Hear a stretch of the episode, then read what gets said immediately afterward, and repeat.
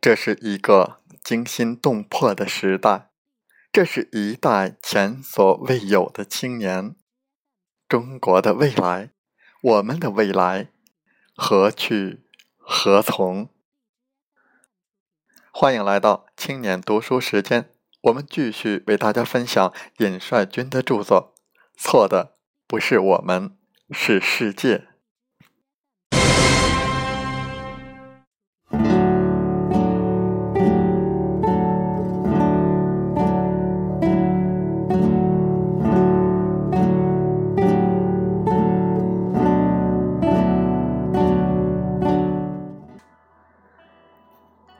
他们喜欢孩子，但是他们从来没有认真的想一想，问一问，孩子为什么会自杀？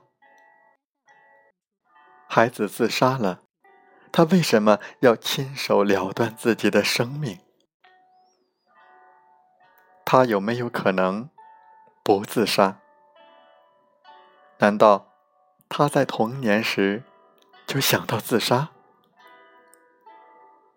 他是怎么走上自杀道路的？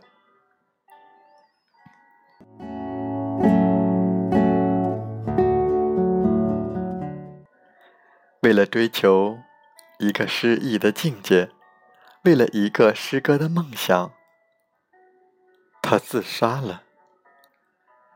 一条逼迫人亲手了断自己的生命的诗歌道路，难道？不值得认真反思吗？伟大的诗人会紧扣时代脉搏，他们立于时代潮头，敢于挺身而出。他们是行动者，会积极参与到社会变革当中去。而在孩子的诗歌中，我们看不到这样的诉求。为什么？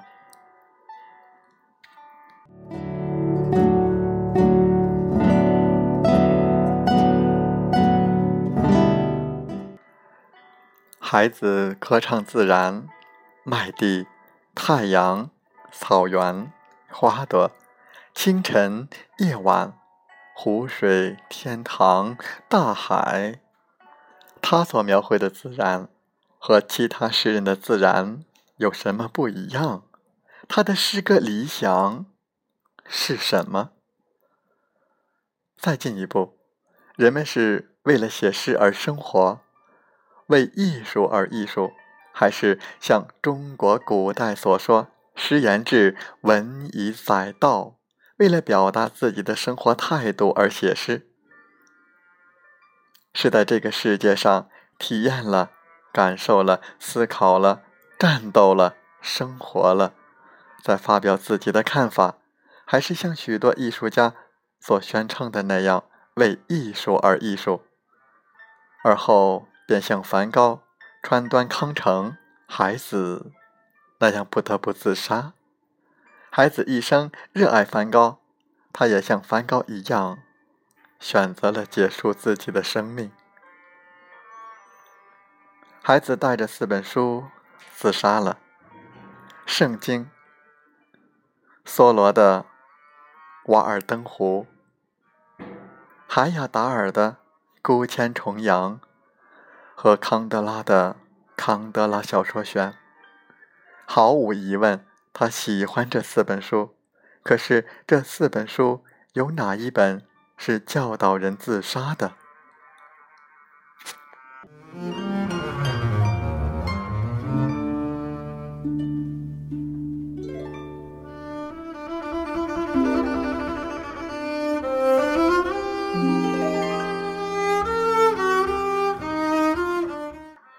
圣经禁止人自杀。梭罗一个人与森林、湖水为伴，种豆、钓鱼、做隐士。他有爽朗的性情。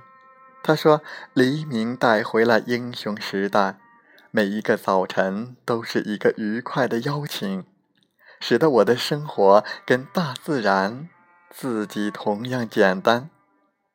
也许我可以说，同样的。”纯洁无瑕，我像曙光顶礼，忠诚如同希腊人，我起身很早，在湖中洗澡。他热爱自然，绝对有孩子的绝望和迷惘。哈亚达尔是人类学家，通过研究调查，他得出结论：太平洋的波利尼西亚群岛的第一批居民是公元五世纪从拉丁美洲漂洋过海去的。一些学者认为他在讲笑话，因为人类不可能乘木筏横渡太平洋。哈亚达尔坚信自己的观点，并和五位同伴筹措资金，按照古代印第安人木筏的式样造了一个木筏。一九四七年四月，他们从秘鲁漂洋西去，经历千难万险。历时三个多月，横渡四千多海里，终于到达波利尼西亚群岛的一个荒岛。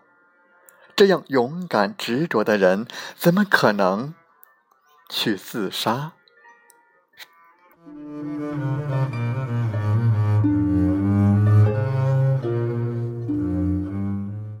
康德拉是位乘风破浪的船长，虽有阴影线。但也有富于斗志、敢于迎战台风、富于青春气息。阴影线、台风、青春，便是他的三部小说。这里面没有一个人想要自杀。孩子到底是否读懂了这几本书和作者？每个人都有选择自己生活的权利。孩子。也有选择自己生活的权利，有选择自己是个理想的权利。但是，权利和自由并不能成为自杀的辩护词。如果因为一种固执的选择造成悲剧性的结果，难道不值得我们反思吗？如果我们不能从中吸取任何经验和教训，那么，这个诗人实在是白死了。他的死将毫无意义。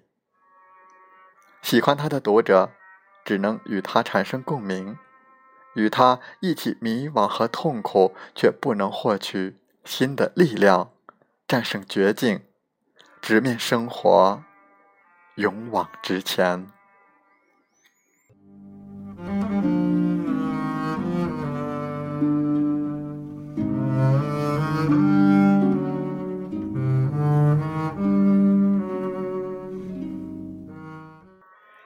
归根到底，真正好的思想文化必须能够解释和解决现实问题，必须能让人面对生活的各种困苦，能够有勇气和信心，能够过得幸福。